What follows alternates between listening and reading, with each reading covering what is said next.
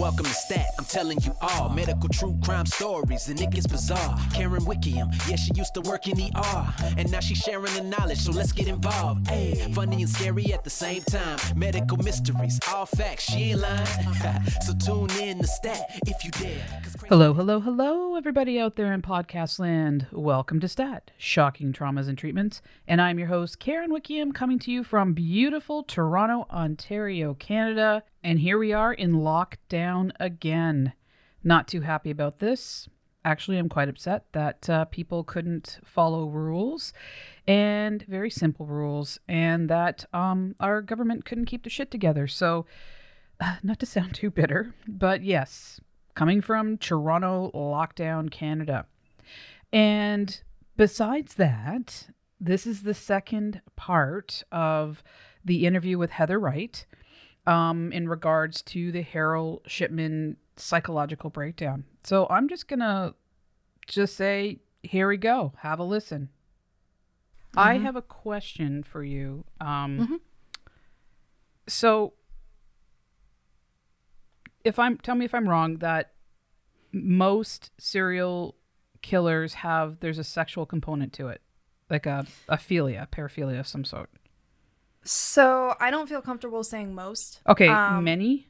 I think many do, and I think that there's a line to be drawn, and I and I would love to research it a bit more. But I see oftentimes that yeah, there may be a paraphilia involved, but a lot of times there's some kind of disconnect between their childhood, like when they were supposed to ideally uh, develop in certain areas of their life and they just didn't, or there was something that they had seen, witnessed, experienced Yeah. in their childhood that gave them a certain feeling. And they associate that with the feeling that they get when they kill somebody. So that's where the sexual aspect of it comes in. They So- get aroused by this feeling. So this is what I want to present to you. Um, okay, so when he was giving palliative care to his mother, he would often undress her and bathe her. Okay. Oh. Yeah. Yes. and makes then the doctor would come along needs to be and. Mm-hmm. and he's like he's in a, he's a teenager then a doctor would come along and save the day Mm-hmm. now the majority of his patients in fact if not all of the patients that he murdered in the home were posed were undressed Mm-hmm. and posed i don't know it just seems that there's a There's a I think there's a connection there. Um, I, I don't know like it may not be but it makes me think Yeah. about I mean, you know how how- if like why why would he pose them because yeah. he he didn't have to Right. But he always could had have just them left them and they always sat they, these little lounge lounge the people had the the lounges in their living room they were either posed in the lounge or in the bed and they always were in this same position. And some of them would have like their hair perfect everything perfect. So it's almost like that mannequin thing. You know what i mean? Like you you pose Yeah. it you are presenting it. Like right, right. there there's my there here's my creation. This is what i've Yeah. done. And and Yeah. so, so anyway i and also too he would turn the heat up full blast in the houses. So it would um cause the de- uh, decomposition to happen faster so Yeah. every home they went into the heat was blasting so that they could have a harder time to figure out the time of death Yeah. They uh he definitely covered his tracks again coming back to that, but and anyway I so look- i don't know if it's anything but it makes me think that it's a possibility i could be yeah, and I didn't look into that part of it too much, but I think that you're onto something here because he was in his pubescent years. I mean, he was a teenager when all this stuff was going on with his mother. So, Yep. and and if his mother is the only female figure in his life, he's gonna be curious. I don't give a shit what house you grow up in when you Mm-hmm. go through puberty. You're gonna get those hormones. You're gonna get these feelings. You're gonna want to know things.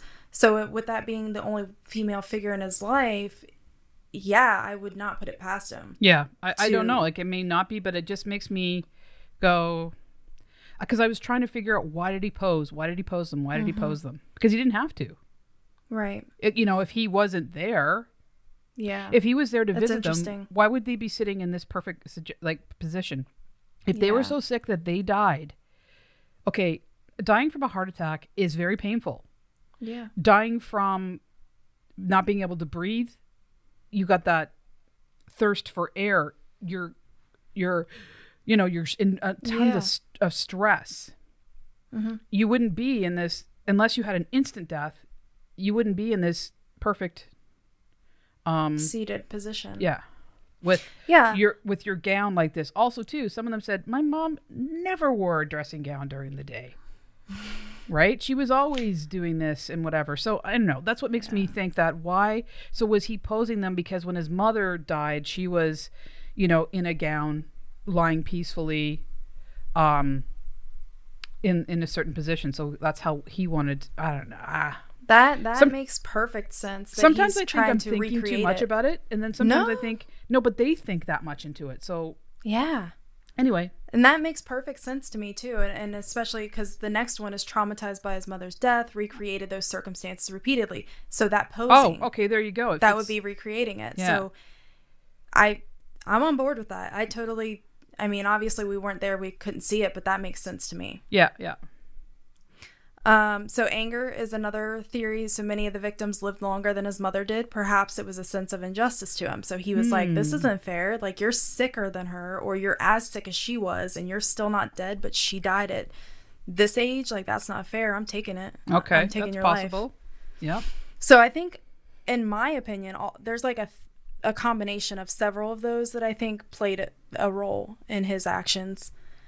Um, something that was really interesting I found was that after he was arrested, he refused to talk to any mental health professionals. So after he was arrested, we didn't hear shit from him. We didn't find out his motives. We didn't find out his reasonings for anything, why he did anything that he did. He didn't he didn't say shit, which is super interesting to me because a lot of times with serial killers, once they're caught, they're like, "Okay, I'm going to spill the beans because I want you to know everything I did. This is how I feel about it. I'm God. I made these decisions." And they're proud, they're bragging, and they want to they're relive very them, right? Yes, and he's he's so, you know, tight-lipped about it. Because I And I think don't- I don't they get he was afraid that they would see what was underneath. Mm-hmm. That maybe he was fighting. I don't know. No, it's true. It was, it was unusual demons, yeah. that he didn't say shit. Yeah. Like some Well, will hi- then- some will say, "We'll spill the beans," like um, Yeah. Pogo the clown dude, uh, John Wayne Gacy, and Yeah. then he would turn around and say, "No, that didn't happen." So then he'd Yeah. get them talk, he'd talk, and then he'd get them all like uncomfortable Interested. and stressed, Mm-hmm. and then he'd he'd get another re, re, get to relive it, and then watch the discomfort on them, and then pull back and say, "No, no, I didn't do it." So even It was a they, game to him. So many of them Yeah. do that, you know, Bundy too, Yeah. and we can go on and on for days and Yeah. I love it. Um, for days and days. for days. But he yeah, I don't know. I just thought that was super interesting, but it, It kind of brings us back full circle to the beginning when he started having issues with addiction and stuff and and finding out that he was depressed and how he should have disclosed that information and he kept it a secret. So Yeah. that's like kind of his thing. He likes to keep things secretive. Maybe there's shame in it. Yeah. you know um there's some shame in in in yeah like he wasn't the perfect him. boy the perfect Yep. man Because that's what his mom. So that would give to him a little bit of She insight too, to though, wouldn't it? Perfect. Yeah. i love this shit. So I know it's so interesting. Yeah. Ugh. So if I had to guess though, after looking up a bunch of stuff on him, finding different articles from actual psychologists who have looked into it, and then of course my handy dandy DSM over here. Handy um, dandy Handy dandy. It's like a pocketbook. Oh. Um, that you carry I- around in a backpack listen, I just carry it out front and center so somebody asks me about it. can you imagine you're going to the grocery store i think that you have the blah blah blah Yes. blah blah blah blah blah exactly. You remember um Lucy? I don't know if you remember. You're so fucking much younger than me. Um, Lucy Peanuts, and she would say Yes. "doctor" in five cents. That could be you. You can do like an on-the-spot Oh, diagnosis and say five bucks. Okay, so yeah, I looked up uh, stuff from a ton of professionals, like actual psychologists who looked into his stuff. Um, obviously not with him because he didn't talk to anybody, but after the fact. So I I do agree that this whole lifestyle choice, because that's what we use these days, is probably personal for him. So there's something you know, driving him from his own distorted point of view. Obviously, there's a lot that has to do deeply rooted with his mother and how she raised him, uh, that close relationship. Um, and then, then that close relationship was severed very, very early. So he really had no other connections. He had that God complex we keep talking about. It's so important. Uh, he felt as though he was above the law. He could make these decisions. He could choose when people died, and he could choose what he did. He could steal the medicine if he wanted. He could, you know, whatever. He could evade taxes, take Yeah, people's yeah. patience. yeah, exactly. Uh, so he exhibited narcissism. Obviously, that's why I'm here. Um, No, but- No, but the thing is, it's like people may not like him and say he's such a Mm-hmm. dick, but he's confident and he's a hard worker. So that's like yes. they make these excuses for his behavior. They dismiss Mm-hmm. Yep. the shitty part of him. So even though he's a, there's so many things you'd go, Ugh, don't want He's anything a to do with this guy. but There, there's this thing of like, well, but he's all right otherwise. So you know, he gets the job done, And- or that is so prevalent in so many aspects of our lives too like i can tell you I, I can think of two people right now that i work with where it's like i may not work with them very closely but i can see things where it's like yeah that person's a total jackass but man they know what they're doing Yeah. and we always put that but in there we try to justify we're like Yeah. it doesn't matter that his personality sucks or it doesn't matter Yeah. that she's a complete jerk like we don't have to like everybody, but we have to work with them. So let's work with them. But it's wait a mm-hmm. minute, like what line are they crossing at some point? right If they Should are, maybe they're not. Maybe they're just a dick. But yeah you know, they're maybe i do know a few of those yeah, me too. Um, But yeah, so the the narcissism of grandiose, because there there are different levels, and when I was looking into that, I feel like he fits a bunch of them. Okay. Um, so there's like superficial charm. Patients believed that he was the best. We saw that. He seemed to have a chip on his shoulder, and I think that had that was deeply rooted with his mother again. He would. so something that I read was that he would interrupt speakers, and he liked to argue. So if somebody was presenting something, let's say in his um, practice, like before he had his own practice, and they were coming in to discuss maybe a new medicine or, or a new treatment option, he would interrupt them. He would be so blatantly rude and just like interrupt them, kind of like what he did in his trial when he would Yeah. smirk and laugh. He was just a dick. Yeah, because I mean, Um, he. I don't think he could stand the fact that someone possibly showed more knowledge or was getting more attention Than for their knowledge that he didn't have or couldn't wrap his head around. Because he right. he wasn't a creative thinker. No. right? Like he did things. I guess his creativity was in the way he was able to hide shit. But in terms of being a doctor, I think he was like average. There was nothing. Yeah, and the like, thing is, he probably not to cut you off, but he probably did get really mad when people knew more than him because Yeah. think about it. It took him at least 2 years just to pass the first entrance exam to Yeah. be in the program, the residency program. Like and if they're smarter than me, I can't outsmart them. Exactly. Yeah. Yep.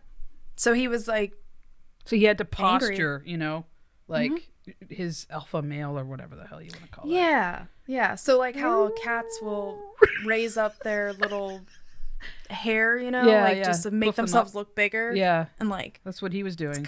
yeah, Gross. such an animal. um, he didn't like people who he considered intellectually inf- wow, words are hard. Yeah. Intellectually inferior to him. Uh, he enjoyed humiliating people who he felt were inferior in general, including those who were in p- positions of authority. So, like, let's say his supervisor, he just felt that they were inferior to him, so he would humiliate them. He was awful to Even though they were staff at his clinic.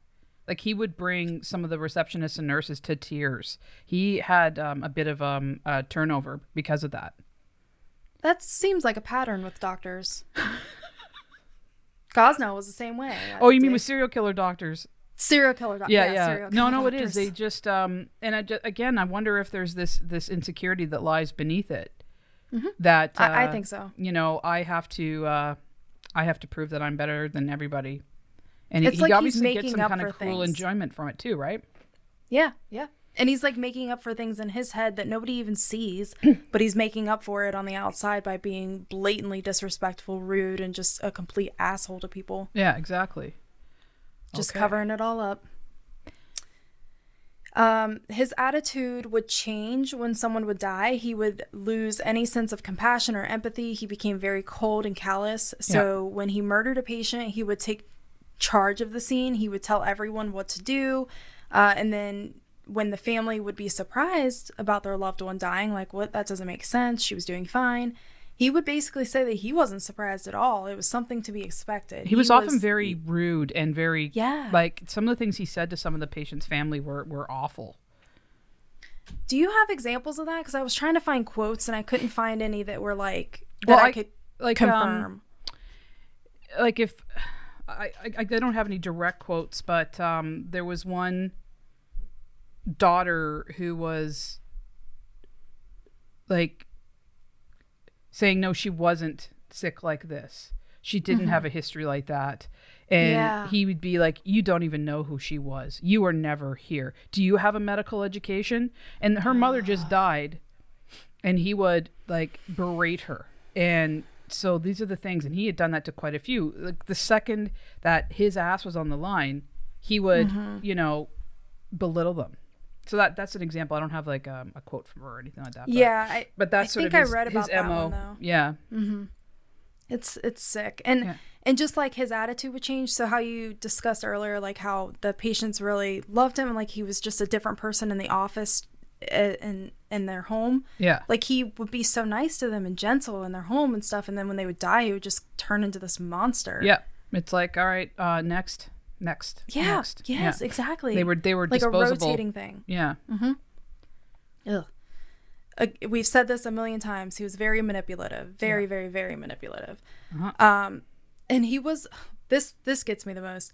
He was annoyed by people who were chronically sick or terminally ill, which Yes. brings us back to his mom, um, because you know he had to take care of his mom, so that that could be annoying. He was a teenager. He was always caring for her. He wasn't doing Mm-hmm. anything. He didn't have any friends. Um, but it also appears as though he murdered them because he just didn't want to spend the time to treat them. They were wasting his time. He had better things to do. He was just done with it. Yeah, and also too, if you're truly caring for someone that's critically ill, that's a lot of work, Yes, and, Mm-hmm. it and is. he didn't want to work. Right? You actually have He to put didn't. some effort into it. Caring for a well person is easy, Yeah. right? Making up the Mm-hmm. story of how they died is a little bit more work, and then they're gone. But the Yep. actual ill, you have to go there all the time. You have to actually use the medication that Yeah. they need and stuff like that. So I, I think You have to his intolerance the for treatment. Mm-hmm. that is probably part his mother and part oh he actually had to like he couldn't he had to work Yeah. He had Yeah. to do what his job entailed. yeah and he was incapable of being a palliative doctor because Mm-hmm. palliative i don't i don't really think i've ever seen anyone who doesn't have a complete like kind heart and wants Yeah. the best for for patients whether it's a nurse or a doctor working Mm-hmm. in palliative care they they are great communicators they're very empathetic you know so um so i think Yeah. that's why it just 100% didn't work with him because he was incapable of any of that Exactly. And and yeah, just from personal experience when my mom was in palliative care, like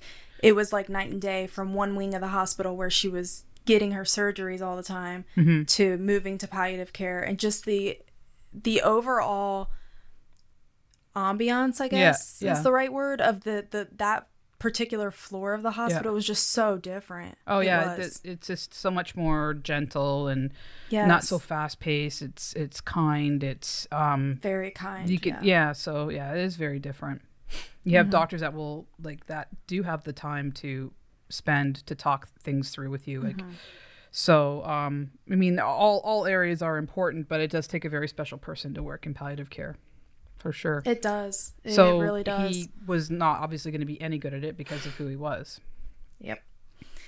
He, this is disgusting. He would often ask the families for certain property or belongings of the decedent, and sometimes the family would give it to him. And I don't know why. I wonder if it's just because they felt like they owed him.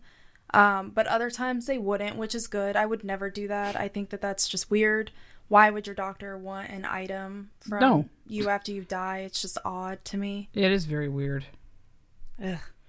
Um, so that's suspicious to me. Think about think about the will for um, Grundy. So Yeah. that's the one that got him caught. It's so obvious. Oh, Perhaps yeah. he wanted to be caught. some think that, uh, but what if it wasn't the case? What if it's just because he truly believed that he deserved it? He put a compliment in the forgery about himself. Oh, yeah. and how good he was to all. He wrote his own resume behind. for Christ's sakes.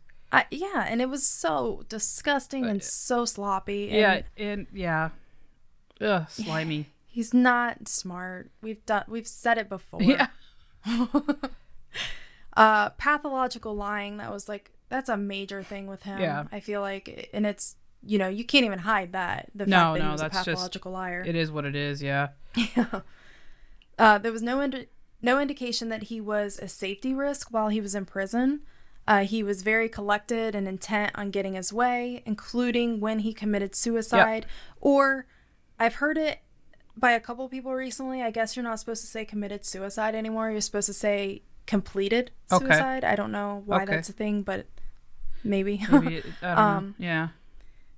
I don't know. Uh he didn't present as though he was depressed or had any anxiety but we know he had a history of it. And that lends a hand toward grandiose narcissism and psychopathy.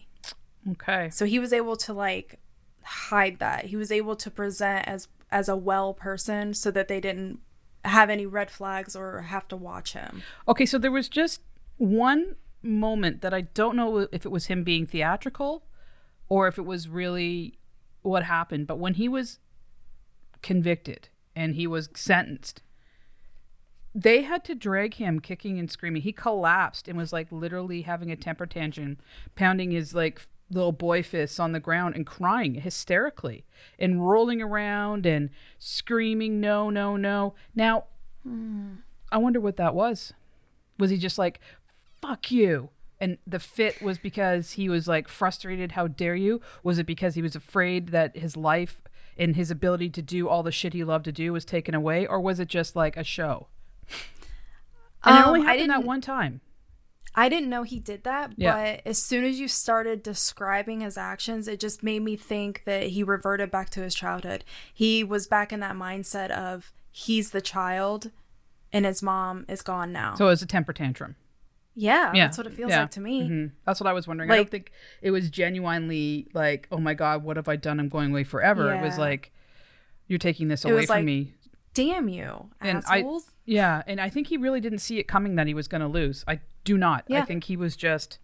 It it was no, a sh- it really was a so shock to him. Yeah. He did so well. Yeah. it was unheard of that he was convicted. Oh my goodness, what is wrong with people? It's corruption. Oh, it's a hoax. It's a hoax. Yeah. okay. Um, so sometimes his grandiose narcissism could vacillate to vulnerable narcissism, and I didn't know that this was a thing until now. So this I found really interesting. Again, I'll include the articles for you. Um, so he at times did seem fearful. Uh huh. Now I don't know if that was fearful of getting caught or fearful of a repercussion of some sort, or maybe fearful of taking someone's life. I don't know if it was like a fearful moment or a fearful like later this could catch up to me. You know, like I'm going to It was self-serving house. either way, right? Right. Like Mm-hmm. I don't know if he was like afraid that once he got into his patient's house that somebody would walk in and catch him in the act or after it happened somebody would connect the dots and realize that he did it. So I'm not sure where that fear Yeah, lies. if that fit in, yeah. Either way. Okay. Yeah. Um, he would stop killing for a while, and then when he would resume, he would go after those who were terminally ill. They were definitely easier to get away with. We Yeah. see that. Um, and this would help in building his confidence back up. So, oftentimes, serial killers, what makes them Yeah. a serial killer is that they have multiple kills with some um, periods in between, like, um, I think, it, like resting periods, if you will. Um, Golden State Killer is like perfect, low. right? Example of how he would go years in between. who is it? G- Golden State Killer. Oh yeah, yep. Exactly. Well, I mean, he he had many different names. I mean, he started off as a rapist and then moved on to to you know, uh, I think raping and getting more physical, like more. Yeah. um, building up. yeah, Yeah. and then he would go stages in between where he wouldn't come up anywhere. But the fact that he Yep. did it so late in his life, because most serial killers don't they Yeah. stop around? Don't they kind of retire, quote unquote, after a certain age, or no? So cooling off period. That's what I was thinking. Cooling off the word. period. Um, so that's that's like an ever-present question and I think that we assume that they kind of retire, but I think that sometimes it's just either they get better at it, at hiding it, or they're just out of that. The way I look at it is if if we're relating it to the sexual Yeah. aspect, as you mentioned earlier, men and women, you know, have this time in their life where they're just they don't have the libido anymore. Yeah, they just don't have the sex drive, if you will. So Uh-huh. maybe they just don't have the drive anymore. Yeah, maybe they got ill themselves and they just aren't So it's right in the mind biological. to do it. Yeah. Yeah. hormonal. Yeah. That makes I think that if they if they weren't sick or they it wasn't like a hormonal or biological type thing, um, and they still had their wits about them, I think that they would kill till the till they got caught or till Yeah. they died. Yeah. Honestly, Because I mean, sort of, he was getting old for a serial killer, so to speak, right? Yeah. But mm-hmm. yeah, and that's maybe where you can see that there was maybe maybe a little bit of a sexual component, but not much, because that was not what's Right. driving driving him. But at the end of the day, he still got something It out of posing them and and doing that. Okay, cool, cool. yeah. Because all right, when I when I think about the sexual aspect of things, I don't necessarily think of oh there's a sexual aspect because he raped them. There was a sexual aspect because he fondled them. No, I think exactly what you were talking about with him posing them and undressing them. That's sexual enough. yeah. yeah. anything that gives you pleasure or arouses you Yeah. i feel like is sexual in nature I think he got a charge from it. Um, how he was, Yeah. you know, presenting it to the to the world or whatever. Yeah. Mm-hmm. Okay. disgusting either way yeah um so yeah so then he would take those cooling off periods he would build his confidence back up maybe get himself a new list of clientele whatever the case Yeah. was for him Targeted different He- ones. exactly he was described as aloof and withdrawn i think you kind of went over that earlier which Yeah. is seen with vulnerable narcissism a lot of the time um, so vulnerable narcissism overlaps with grandiose narcissism and factor one psychopathy which we went over in the last episode Okay. so i don't really want to go too deep into that I think he shows Um, signs from both. i i do too I, yeah, I can they see overlap Mm-hmm. the, the overlapping. Now, I have a question for you. Do you think a narcissist knows they're a narcissist? or does a narcissist yeah, so they know they're a narcissist and it's like whatever because they're smart enough to have an education to do this and that but they're kind of emotionally empty so does a narcissist know they're a narcissist and say yeah i'm a fucking narcissist or does a Personally- narcissist go like that word doesn't even enter my vocabulary yeah how dare you yeah I think that the whole like theme and and everything that's under the umbrella of narcissism kind of lends you to believe that they don't know they're narcissists or they don't think that they're narcissists Okay. because they're so narcissistic yeah that's what that my that point just is couldn't that be them. they're so narcissistic that they can't even like it doesn't even cross their they're not their going mind. to title themselves as it. Yeah. they're not going to diagnose themselves as narcissistic. Yeah. They're not a narcissist. No, I'm not that way because also being Yeah. that way is bad and they don't want to present themselves as being that way. So they're actually hiding their narcissism, therefore actually identifying with it, but not. Oh my God. and they're so manipulative. I just had like a little hemorrhage in my eyeballs, I think, when I said that. Yeah I mean, it's completely accurate though to me at least. Like again, I'm not a doctor, guys, Yeah. but it makes sense to me. Like they're not gonna identify as a narcissist because they're nar- so narcissistic. They're not. That's not yeah, they don't want to present as that. They want to present as the good Yeah. guy or whatever. the good or, guy. Or they, the they good, want to have you that know, mask the, the nice lady or whatever. Yeah. Yep. Okay, so let's move forward then. Okay. Um, let's see. I I have so much. Um so I think I might just include these articles for you because I don't want to read verbatim from them, but there was a lot of interesting in- information from Psychology Today and um, Frontiers in Psychology, basically regarding the overlap and the factor one psychopathy and all that. Um, discussing two subtypes of subclinical narcissism, which is kind of what we discussed with the doctors. So there's Yeah. like the grandiose narcissism, which is continuous with narcissistic personality disorder, and vulnerable narcissism, uh, both of which have self centeredness as a core feature, but the self absorption is expressed differently in both cases. And they're insecure. exactly. They can't take um, criticism well. yeah. and that's where you know he would maybe have to be so arrogant and rude to someone with superior knowledge And the grandiose is characterized by extroversion, low neuroticism, Yeah. overt expressions of feelings of superiority, which was present with his mother. Yeah. Um, they're true egomaniacs. Vulnerable narcissism has like introversive self absorbedness. Mm-hmm. Um, obviously, we see that with him. They're basically just convinced that they're better than others. Um, they fear criticism. They shy away from it. They seem panicked.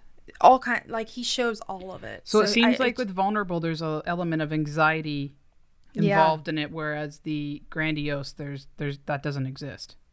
yeah. Okay. And I feel like he showed both though because I do too. there are instances where he shows uh, anxiety for instance with i mean in my eyes the the whole thing with him changing the will and sending the letter to the daughter Yeah. that was him being anxious about getting caught so he wanted to cover his Yeah. tracks and be like hey this is from the insurance company it's legit I, I think he had components of both. Yeah, for Mm-hmm. sure. Okay. I think as we go Um, down the list here, um, we've uh, covered a lot. covered a lot of it already yeah. yeah, so, so i do have something for you because i know you like the tests yeah. Um, so I found a Psychology Today article, and it basically has six signs that you're a vulnerable narcissist. Okay, let's hear them. Okay. One, you have an introverted personality. Check. Uh oh. Check. Um, but I feel like they're really extreme with this one because they basically say that introverts tend to come across as unapproachable, unfriendly or cold, negative, unassertive. I don't see you as any of those things really. Um, definitely not negative, definitely not cold or unfriendly. Uh, but you're kind of like me. You have to get to warm up to somebody first. Okay, so I'm, not I'm not checked off the first one as a psychopath. I'm just a person that likes to get to know people. Okay. Yes. Ooh, okay, so one out of six, I'm clear. Clear, yes. So, number two, you have a neurotic personality. So, you're likely to be high in neuroticism, another dimension of personality on the Big Five model. I think we went over that last Yeah. time. Neuroticism is characterized by the following six facets Okay. anxiousness, Yes. depressiveness, Sometimes. hostility, Depends on who it's to. self consciousness. Anti maskers and anti vaxxers? Yeah. Self consciousness, Yes. uh, immoderation, Mm, no, I think I'm good that way. But I am- vulnerability. I am, vulnerable. Mm-hmm. Okay. So I'm neurotic. Yeah. So it's basically if you're both high in neuroticism and self centered, you are likely to worry a great deal about your perceived status. So your youthful look, your career prospects, your savings, your relationship status, or anything else you take to matter to your perceived superior status. Oh, no, no, no. Right? No. like I I don't care about any of that. Like Jason always says stuff like, You're not gonna hang your shirt. I'm like, it can stay in the dryer until I'm ready to wear it. I don't Yeah. care. It, It doesn't have to be I can have wrinkles. I don't care. I cover the. I, I think I am some of those things, but not within the parameters of being a psychopath or a narcissist. Right. Okay. All right. Next. Same here. um, number three, we won't. s- the article's so funny the way it's worded. It says we won't say it out loud, but psst, you thrive on attention and accolade. I don't I like it. I, I'm like. I'm so excited and happy that my show's doing well, and um, you know, people like it, and my Mm-hmm. But Facebook you're not group is. shoving it down people's throats. I can't even promote my own ass self. my own ass self. yeah, So, you're the same as me. I'm gonna say no to that. I don't. I, I'm just an ass, and I I am who I am, but I don't Yep. like being a center of attention. If I feel like the room's gone quiet and eyes are on me, I'm like, I have to go Dude, to I the panic. bathroom. same, same. I need to get a drink of water, and I just sort of walk quietly out of the room. I feel like I'm in high school again, and I have to raise my hand to ask to go to the bathroom, Yeah. and I'm like, can I go to the uh, bathroom? Yeah, yeah. I'm so, uncomfortable. yeah, I'm gonna say no to, to to that one. All right. Yeah, that one that one is like super so it even says something like you're in constant search of natural opportunities for self-promotion, which I thought was really funny because it basically says that you're you know, you're eager to take on things because you want people to see that you're doing Yeah. it and you want that oh, good job. Like for instance, when people I mean, I don't know if you're friends with anybody who does this, and I apologize if it's offensive, but for people who like go out and record themselves giving a homeless person food. Like I've done that Oh my God, I twenty hate that. five thousand times, but I've never recorded myself doing No, it because I no, don't no. need people to see that I did it. I just need to know for myself hate that I helped those. somebody. Uh, look at me. Look Yeah. how much of a good guy I am, or a, a, Yeah. a, a good chick I am. Like, look, look at Yep. me. I, I'm doing this. No, you don't fucking do that stuff. If you're gonna You give, just you do give. it. Simple Yes. as that. Same. That Yep. that makes me a, a little crazy. It's like when I when I worked as a nurse, there was nurses that were like what do you call uh, trauma runners.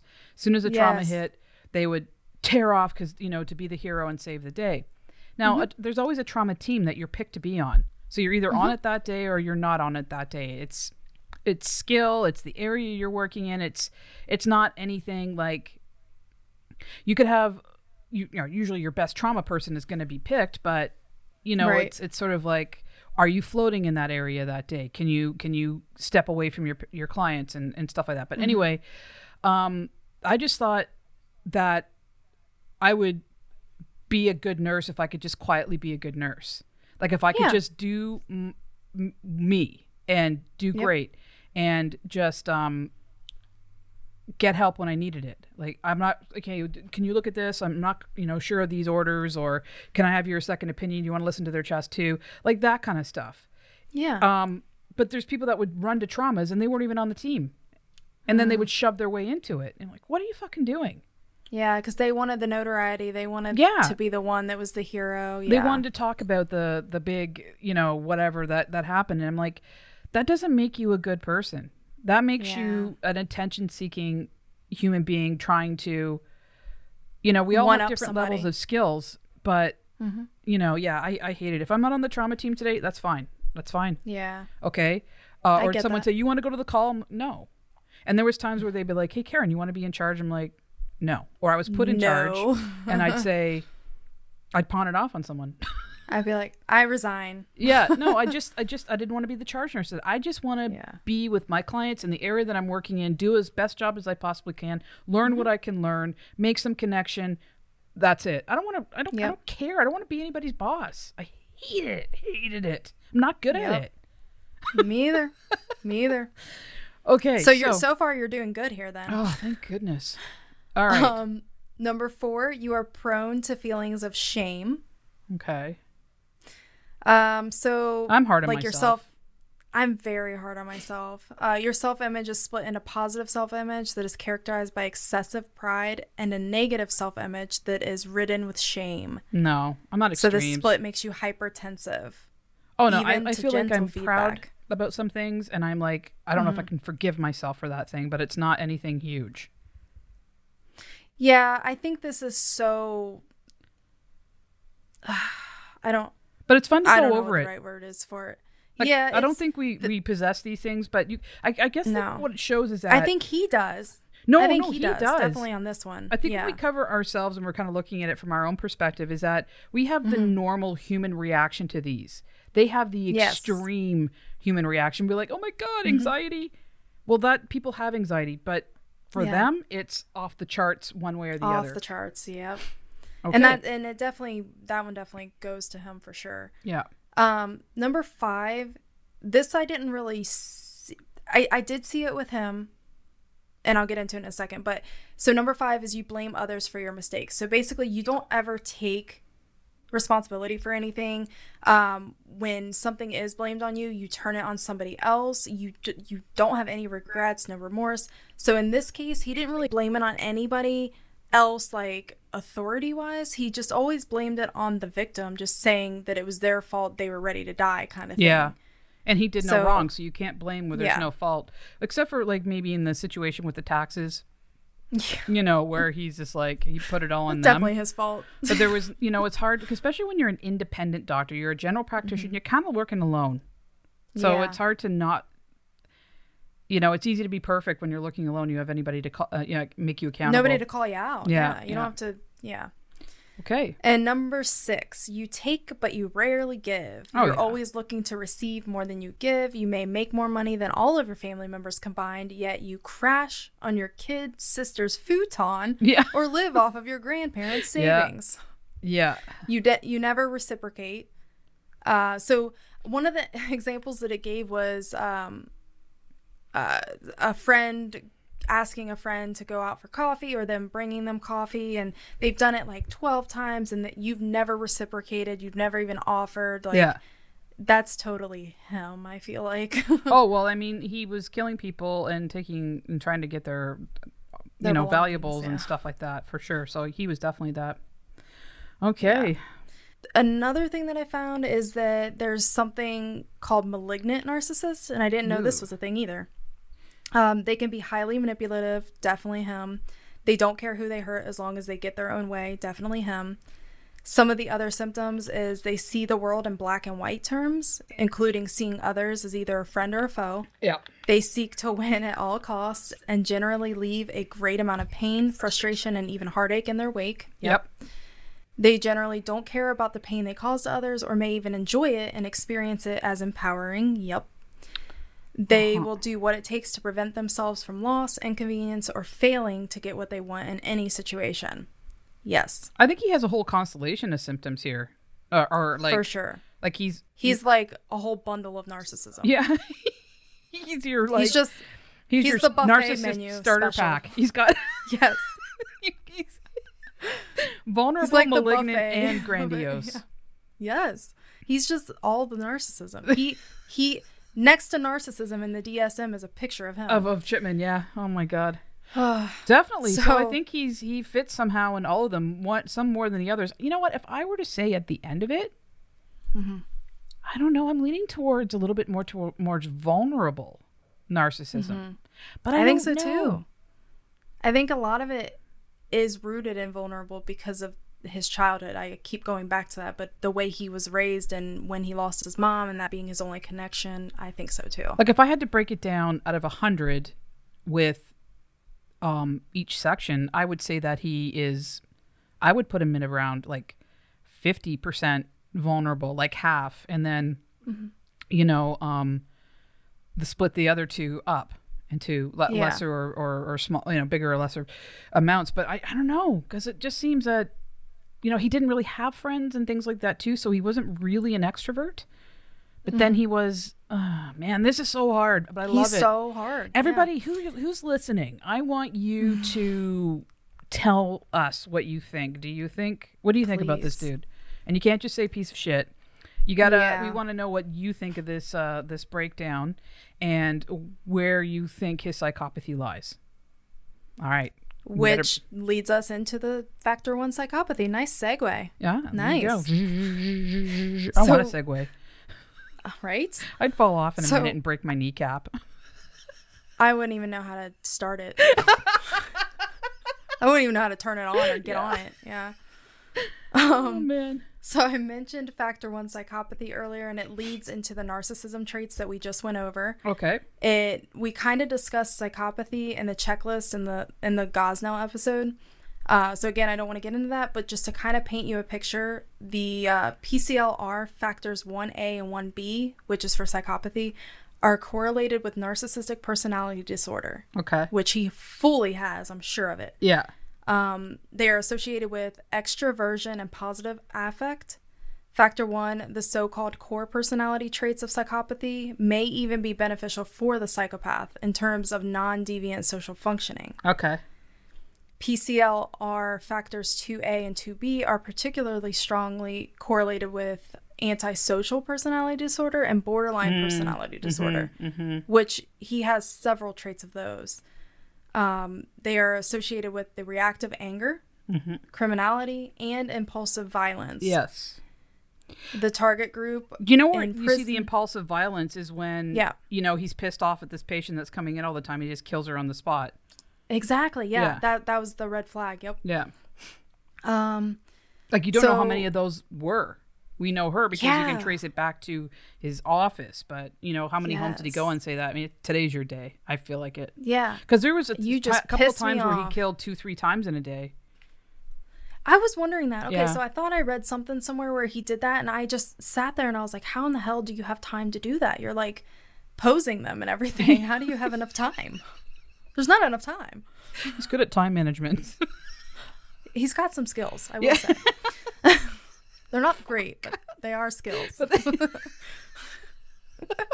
so, oh God. so with all of that in mind, when we're talking strictly about Shipman, he enjoyed murdering. Yes. He was sadistic. Um, the same method for him. He was always face to face with them. It was pleasurable. Again, the arousal thing, the pleasure thing links into like the sexuality Yeah, he aspect got a- of it, I think. he got he got a like a, a kick out of it. You know what I mean? Like Oh, he yeah. he got a, a rush. He sure did. He got his rocks off with that. Yeah. Ugh.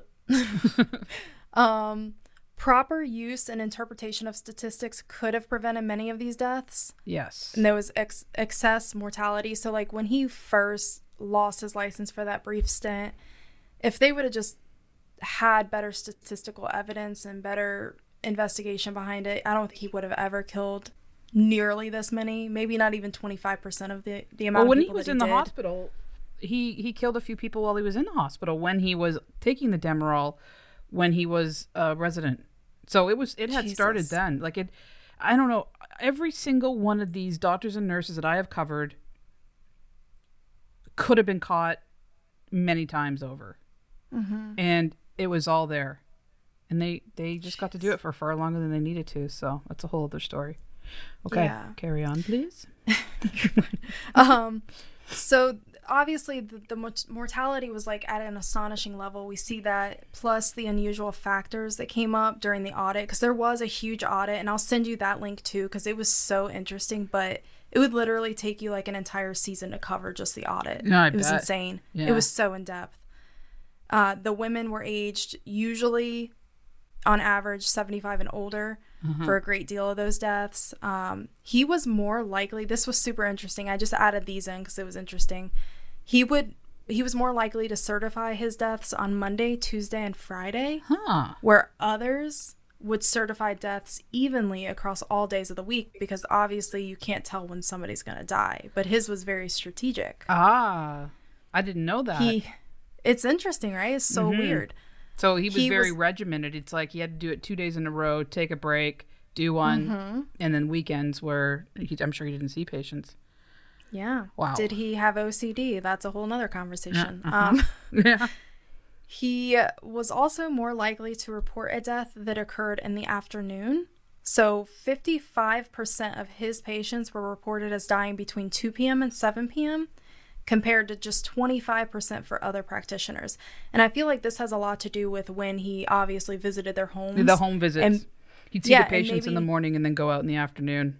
Yes, and maybe he would only work, you know, six to two or six to one, and then go to the to, to the homes. Yeah. Because how often do you see? I mean, obviously you don't see it too often these days with home visits from doctors, but how often would you see them doing it late in the evening hours? You wouldn't. It, it, it would be on a situation where it wouldn't be necessarily a a planned visit. It would be like someone calls up and says, "Mom or whoever isn't feeling that great. Can you come over and see her?" As opposed to, Yeah. "I'm scheduling this visit at seven. That I, Yeah, I just don't, pe- especially with the elderly. They're they're very they can well they can be very regimented. You know, like this is the Mm-hmm. time I have my dinner. This is the time I I you know settle in for the evening. This is the time I have my breakfast. So, you know, yeah, for sure. I I don't I don't see that like you know just pop by after seven kind of deal happening. right. Yeah. I'll, I'll be by at seven fifteen. Make sure you have your dinner. Yeah, Like, yeah, wow. yeah, yeah. So I kind of just wanted to close, at least what what I had researched. I just kind of want to close on the phenomenon of clinicide because I feel Okay. like that's really where we're going with this Yeah. whole thing with the doctors. And I found a really interesting excerpt from an NCBI article Okay. and it says clinicide is the unnatural death of multiple patients in the course of treatment by a doctor. A number of doctors have such high patient death rates that it cannot be ignored. At some level, these doctors have an awareness of what they are doing, countered by an overweening refusal to acknowledge the implications or desist from further treatment. Treatment killer offenses usually occur on the basis of serial mental illness, but may include the contentious area of euthanasia killing. Doctors have frequently been accomplices in state repression, brutality, and genocide, and direct con- contravention, my God, words are hard, to their sanctioned role to relieve suffering and save lives. Yeah. They have become mass murderers on an exponential scale, making any comparison with a doctor killing his own patients almost risible. Uh, many clinical doctors have extreme narcissistic personalities, a grandiose view of their own capability, and inability to accept that they could be criticized or need assistance from other doctors. Such doctors develop a God complex, getting a vicarious thrill out of ending suffering and by determining when a person dies. Yep. All of this is Shipman. yeah, it is 100%. It's insane. Like that literally sums up everything that we had been talking about the whole Yeah. time we discussed him and Gosnell. Like just their state of being in general. They're just oh my god, they're sick. I can't wait to hear your opinions on some of the other doctors. I am so excited. Expe- uh, the one I'm covering right now, like I said, Andrew Wakefield, he didn't care any kill anybody directly per se, Mm-hmm. but how many people may have died because of his, um, you know, what he put out there, and, and people stopped vaccinating because of you know, and therefore led to to different things. because but, of his propaganda. yeah, but if you Basically. if you look at he fits this, except for directly causing death, but he he fits in there, and um, you know they just they oh my god, I, I also like the I don't know I can't wait to cover. I'm gonna be keep bugging you until you know, Okay. but I'm just gonna keep That's coming out fine. with these cases. Yeah. I'm Like, they're so Heather, intriguing and fascinating. It's we've so been doing sad, but together for 35 years. What do you think of this, I'm fine. whippersnapper? Whippersnapper.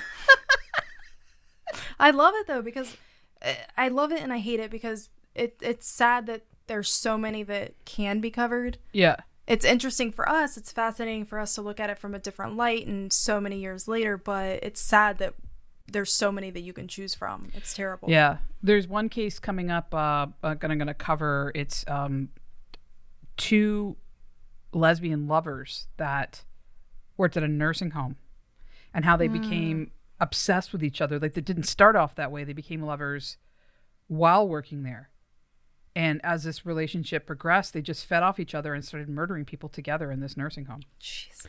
So there is a whole lot That's to look at with that one. So I'm gonna I'm gonna be covering that. This is like you know down the road. I have so many cases that I want to cover, but um, this was great. Ah, Yes, yes. I yes, I had fun. I enjoyed this. thank you for coming on the show again today, Heather. Of course. Of And course. Anytime. I Thank can't you. wait till next time and when we cover more cases together. Yes, I can't either. Thank Okay. you for having me again. Thanks for joining me. Talk to you later. Um, bye. Bye. so that's it for today, folks. I hope you enjoyed the show. Before I go, I have a couple things that I'd like to say. First of all, I want to thank Leanne Davies for becoming my the newest Patreon supporter for uh, Stat and therefore me. So thank you very much for that. Um, if anybody's interested in checking out my Patreon page, Stat Shocking Traumas and Treatments, please go there. You can see all the um, perks that you get and uh, fun stuff that goes along with it. So, uh, if you're looking, if you're interested, go check it out, please. Also, feel free to leave a review on iTunes; helps a lot. And just if you want to join and have some fun, come to the Facebook page, uh, Stat Facebook page. Everybody's welcome there, unless you're a jerk, and then you're not welcome. and yeah, that's it for today. Please, this coronavirus thing is so out of control. Let's do our best to do our due diligence, wear our mask, wash our hands, keep the six feet. I know you guys aren't the ones that need to hear this, but uh, um, yeah, I just want to make sure that everybody makes this makes through this uh, safe and sound, even the dumbasses. So, all right, thank you for joining the show today, and remember to take care of yourself, take care of each other, and most important, love yourself. Peace, one love. True crime and it gets none realer. Sometimes it'll be the cure that'll kill. Gotta watch out, yeah, you gotta watch your back. Cause you don't wanna be another episode on stat. Thank you for tuning in, learn a thing or two. These medical mysteries can be unbelievable, yeah. Subscribe, make sure you do that so you'll be tuned in and be ready for the next show. Stat.